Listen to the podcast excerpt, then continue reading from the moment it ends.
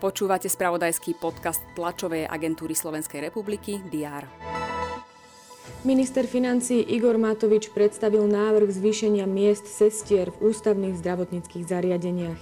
Sestry bez praxe by začínali s platom na úrovni priemernej mzdy. Slovenská komora sestier a porodných asistentiek vyjadrila sklamanie. Požiadavky na úpravu platov podľa nej neboli naplnené. Trestne stíhanému bývalému šéfovi SNS a exprimátorovi Žiliny Jánovi S. pribudlo ďalšie obvinenie z korupcie. Nezamestnanosť na Slovensku v júli klesla na úroveň 6,23% Medziročné tempo rastu inflácie v eurozóne sa zase v júli zrýchlilo na 8,9% čo je nový rekord.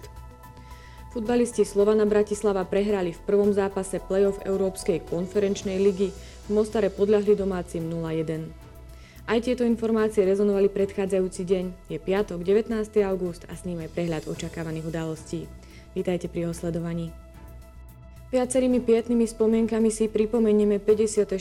výročie okupácie Československa vojskami Varšavskej zmluvy. V Bratislave sa spomienka uskutoční pri Univerzite Komenského aj za účasti prezidentky Zuzany Čaputovej a predsedu Národnej rady Borisa Kolára.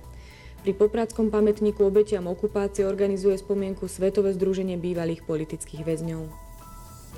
Na úrade vlády by mali pokračovať rokovania o platoch zdravotníkov. Ich zástupcovia by sa mali opätovne zísť s predstaviteľmi vlády a hovoriť o zlepšení platových podmienok v sektore zdravotníctva. Konkrétny návrh rastu platov zatiaľ nedostali. Minister práce Milan Krajňák navštívi región, pozrie sa na Mestský úrad a úrad práce v Michalovciach, stretne sa aj so zamestnávateľmi Zemplínskeho regiónu. Minister pôjde aj na Zemplínsky jarmok.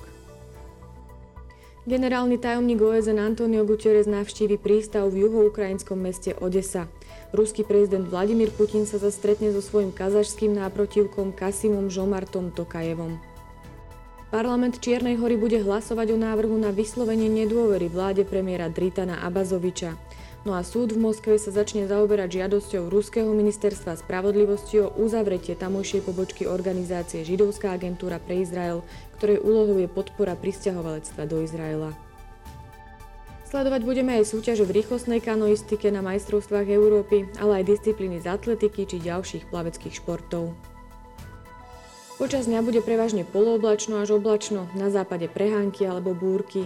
Teploty sa budú pohybovať od 31 až do 36 stupňov Celzia. Platia aj výstrahy pred horúčavami a búrkami. To bolo na dnes všetko. Aktuálne informácie prinesieme počas dňa v spravodajstve TSR a na portáli teraz.sk. Dajem pekný deň a pokojný víkend.